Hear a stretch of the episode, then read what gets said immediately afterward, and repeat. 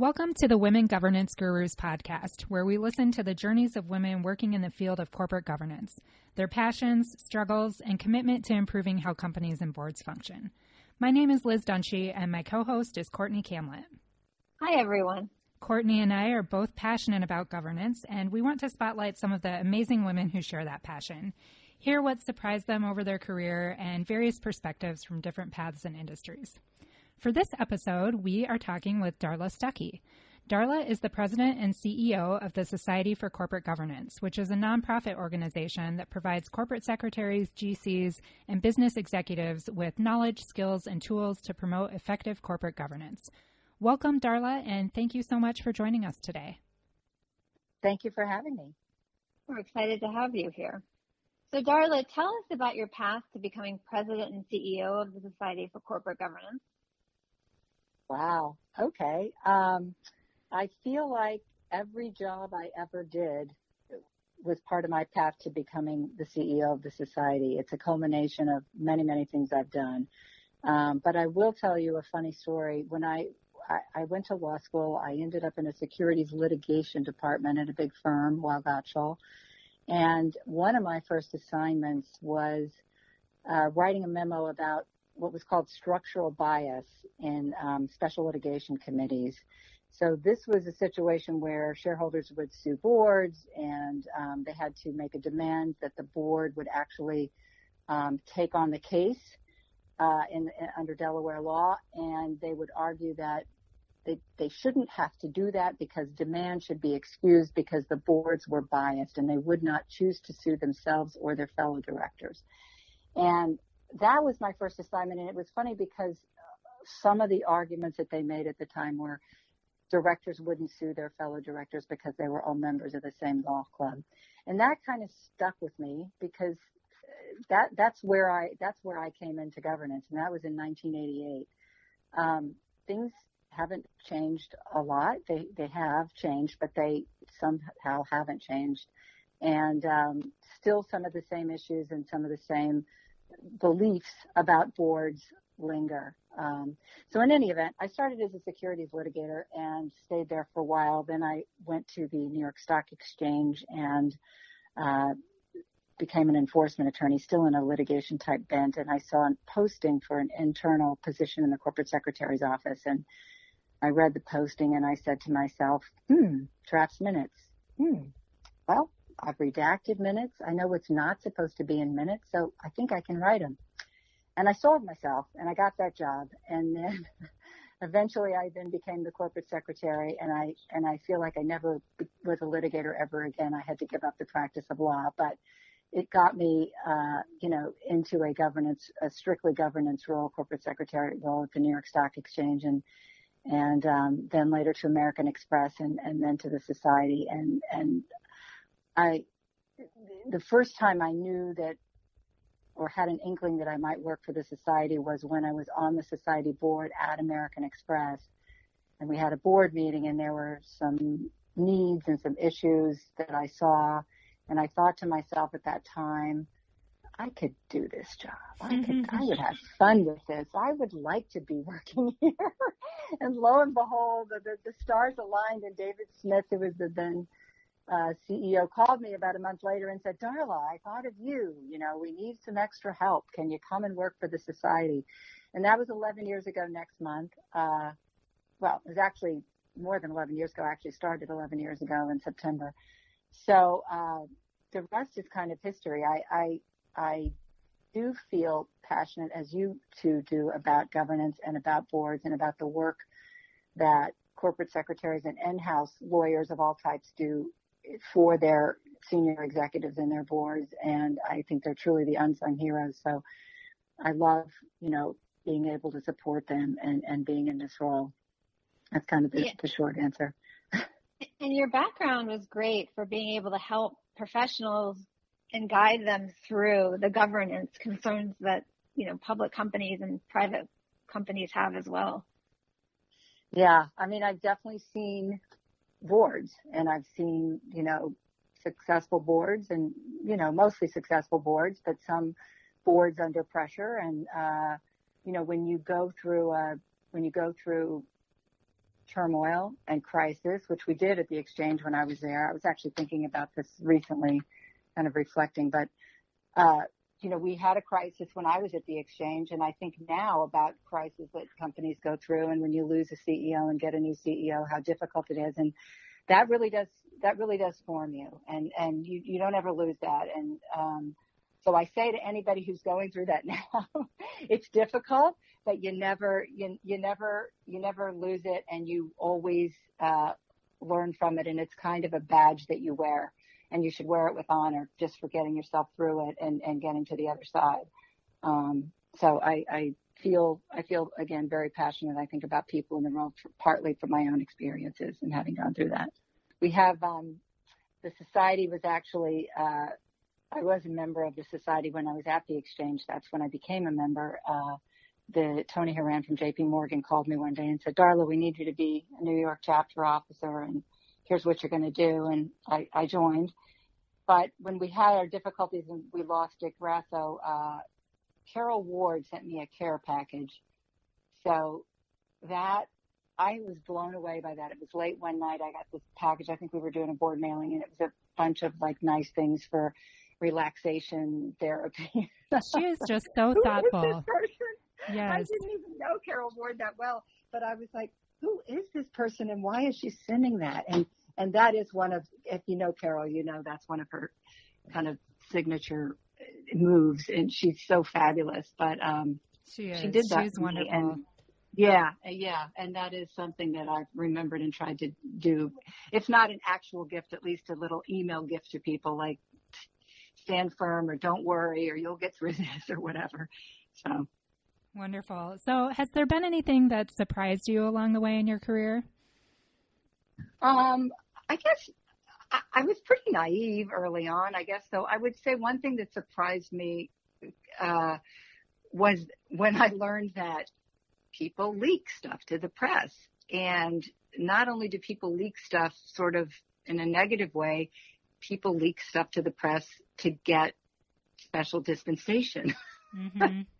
So there was a point in time in my career when I found out that someone leaked something to the press. And in fact, it was from in-house, you know, and I was quite surprised by that, because I thought the press was somebody that you didn't really talk to, or you tried to protect yourself from it. And I learned that that isn't always the case. I would say I lost a little bit of my innocence at that point, but, not in a negative way. I guess the only other thing that surprises me and continues to surprise me is really how things, even though they change, they really kind of stay the same, and the same things keep coming around again, just in different formats, or, the same issues, but a different person. And sometimes that's because it's a younger generation that hasn't experienced, so they try the same thing. It may or may not work. But you find yourself over time thinking, hey, I think I've seen this before, or didn't we try this before? And what was the outcome? And, so that continues to kind of surprise me, that not everyone knows what I know, or not everyone knows what everyone else knows about something. It really does depend on your experience. Right. Well, it's a great position to be with the society and to be able to share that knowledge and teach the learnings. Well, I do love teaching, and I do hope to, try to keep people out of traps or whatever, or just at least let them know how things have been handled in the past, and that this is not the first time that this has happened. I think you have to get to a certain age and kind of maturity and sort of comfort with yourself, and that you're okay with that. I do remember when I was young and different jobs I had. Every Sunday night, I would get the stomach ache about either going to work or going. I taught freshman composition when I was in grad school, and I was so nervous to stand in front of the people that I'll never forget those stomach aches. And then you finally get old enough to where you're like, I think I can do this job now, and you don't have the stomach aches on Sunday night. That's what I have to tell the young women. That's all I can tell you, is that it does get better. Oh, that's great. Yeah, because I know you do speak in front of large crowds fairly often for the conferences. Yeah, I'm better now than I used to be, I guess. But I guess everybody has a little bit of that. But I think it's good to have a little bit of nerves. It kind of keeps you on your toes. Certainly. Yeah, certainly. And So speaking of keeping you on your toes, how do you keep abreast of the governance environment so that Society for Corporate Governance focuses on relevant and timely issues? Well, this is actually a great question. I mean, I have a lot of ways that I do that.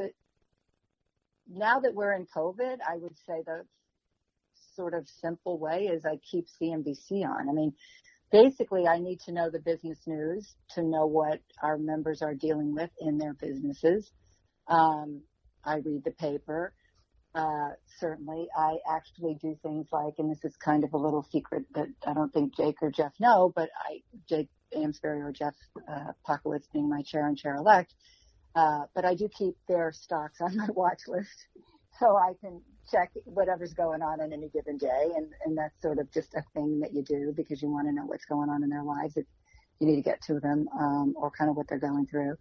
But aside from that, you know, before COVID, I realized I do go attend a lot of events and I learn a lot from those events. So, you know, the society does a lot of events and I do a lot of asking speakers to speak and a lot of, you know, kind of educational programming. But I get a lot of those ideas from having attended other events. I also learn a lot whenever I go to Washington.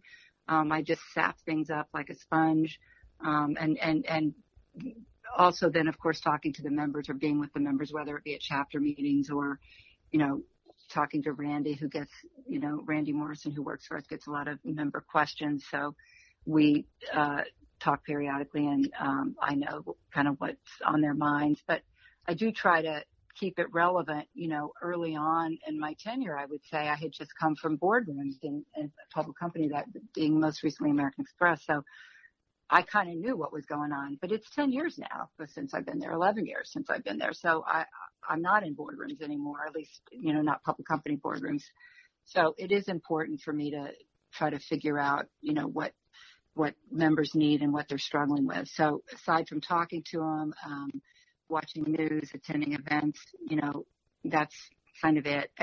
I also would say in my position now, given who I am, and thankfully at this heading the society, a lot of people send me stuff. You know, people think, oh, the society should know this, or I wonder if Darla knows this. So I'm also lucky in that regard that I will get news pretty quickly. You know, I certainly subscribe to SEC feeds and Google Analytics. So if the word corporate governance comes up, I can see that. But there's also stuff that people do send me and to keep me in the loop. And I really appreciate that. So it's become much easier. But I am a bit of a news junkie, I would say. And so I do, you know, at least if I can't read everything, I look at the headlines, a lot of different headlines, and see if there's something going on that I need to know about. And then I'll kind of file that away and mention it to somebody else.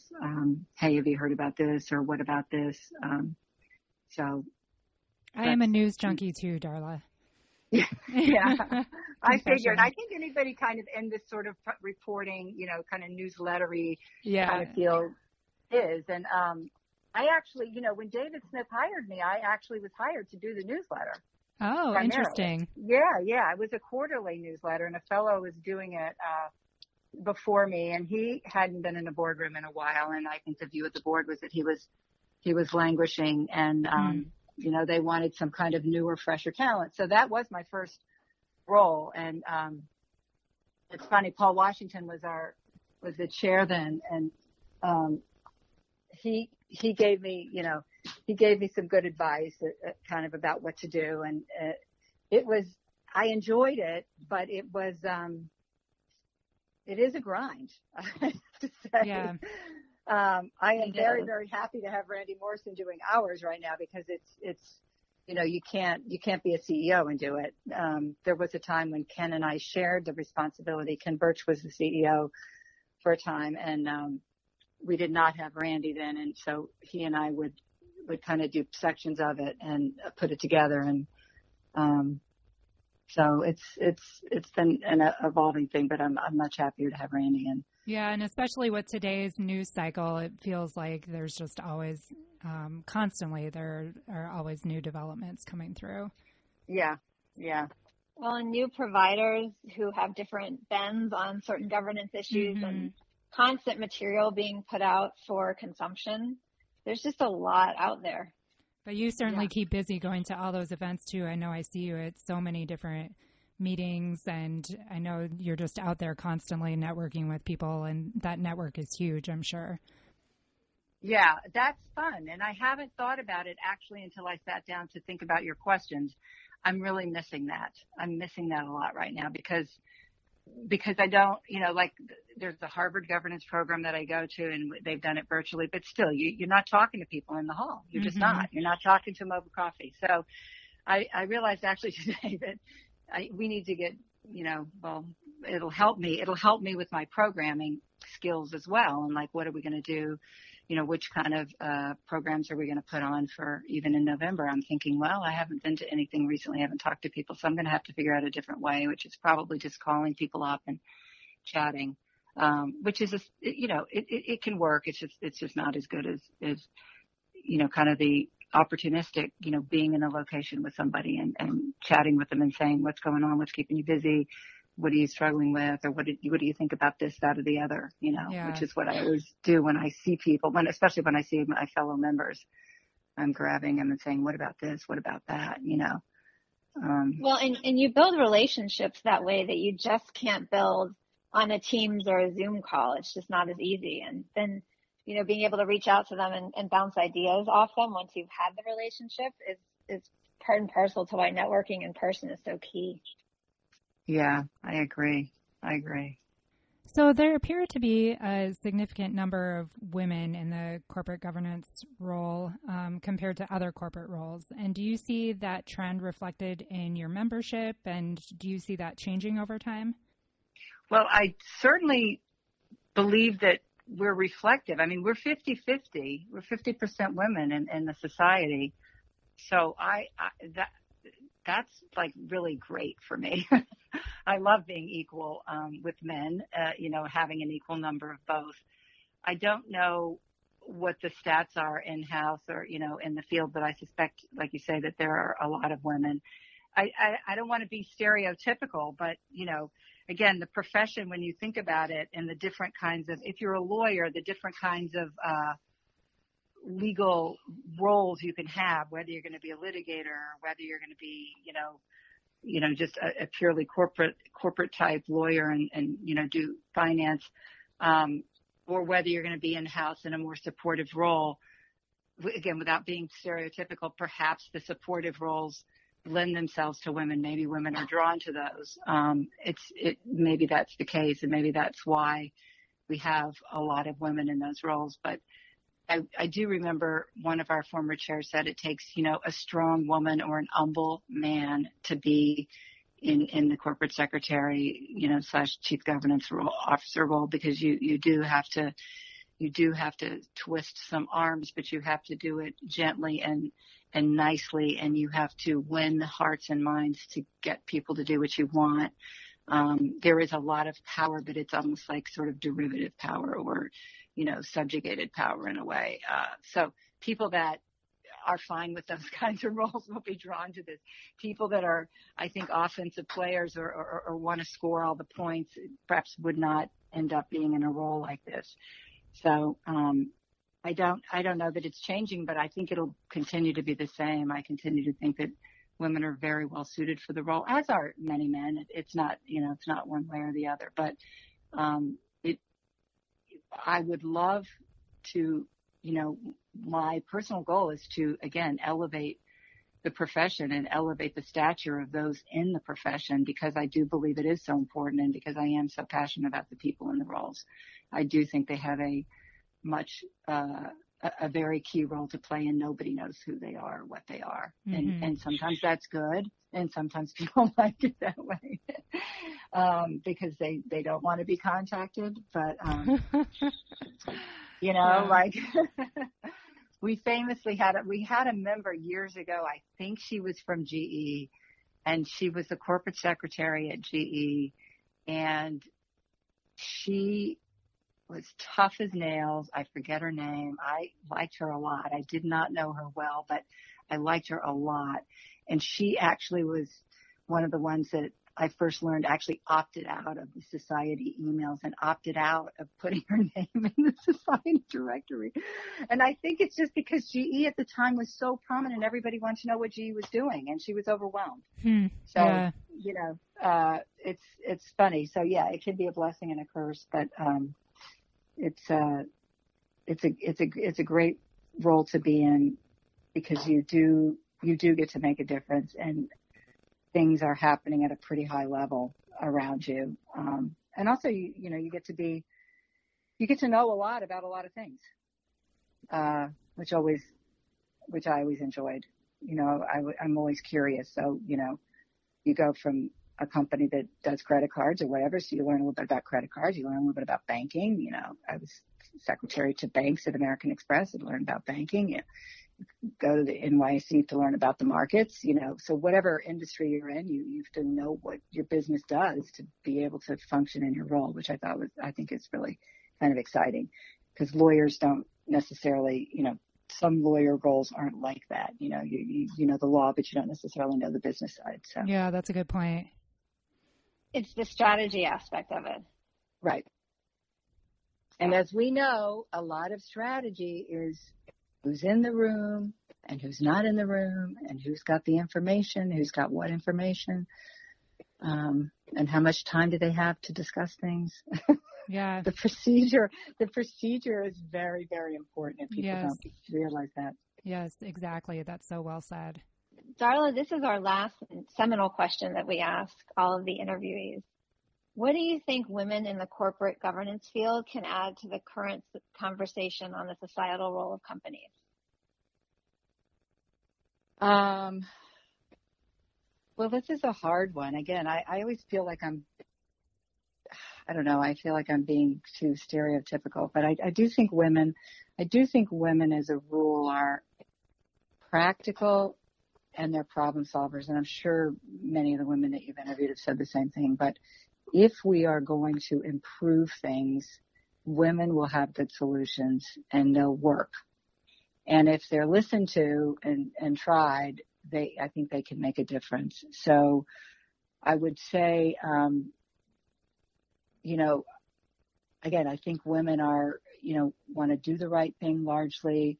And I just think they're very practical. And I think if you ask them, what do you think about issue X, A, Y, or B, you're going to get a really interesting answer that maybe, you know, men don't think of. This is partly why I think it's so important to have, you know, an equal number of men and women in any kind of room or in any kind of decision-making body, because they really, men and women, I still believe, really do think differently. They process differently, and conclusions that come out of groups that have both kinds of thinkers or types of thinkers are better, I think. So, and I know that's kind of, I don't know, pop psychology or whatever, but I think women will end up being the good and kind saviors, actually, in a difficult world.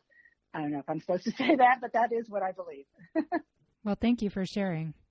Yes, thank you. And Darla, thank you so much for joining us on this episode of Women Governance Gurus. Please subscribe on whatever platform you use for podcasts and rate us. Thank you again for listening.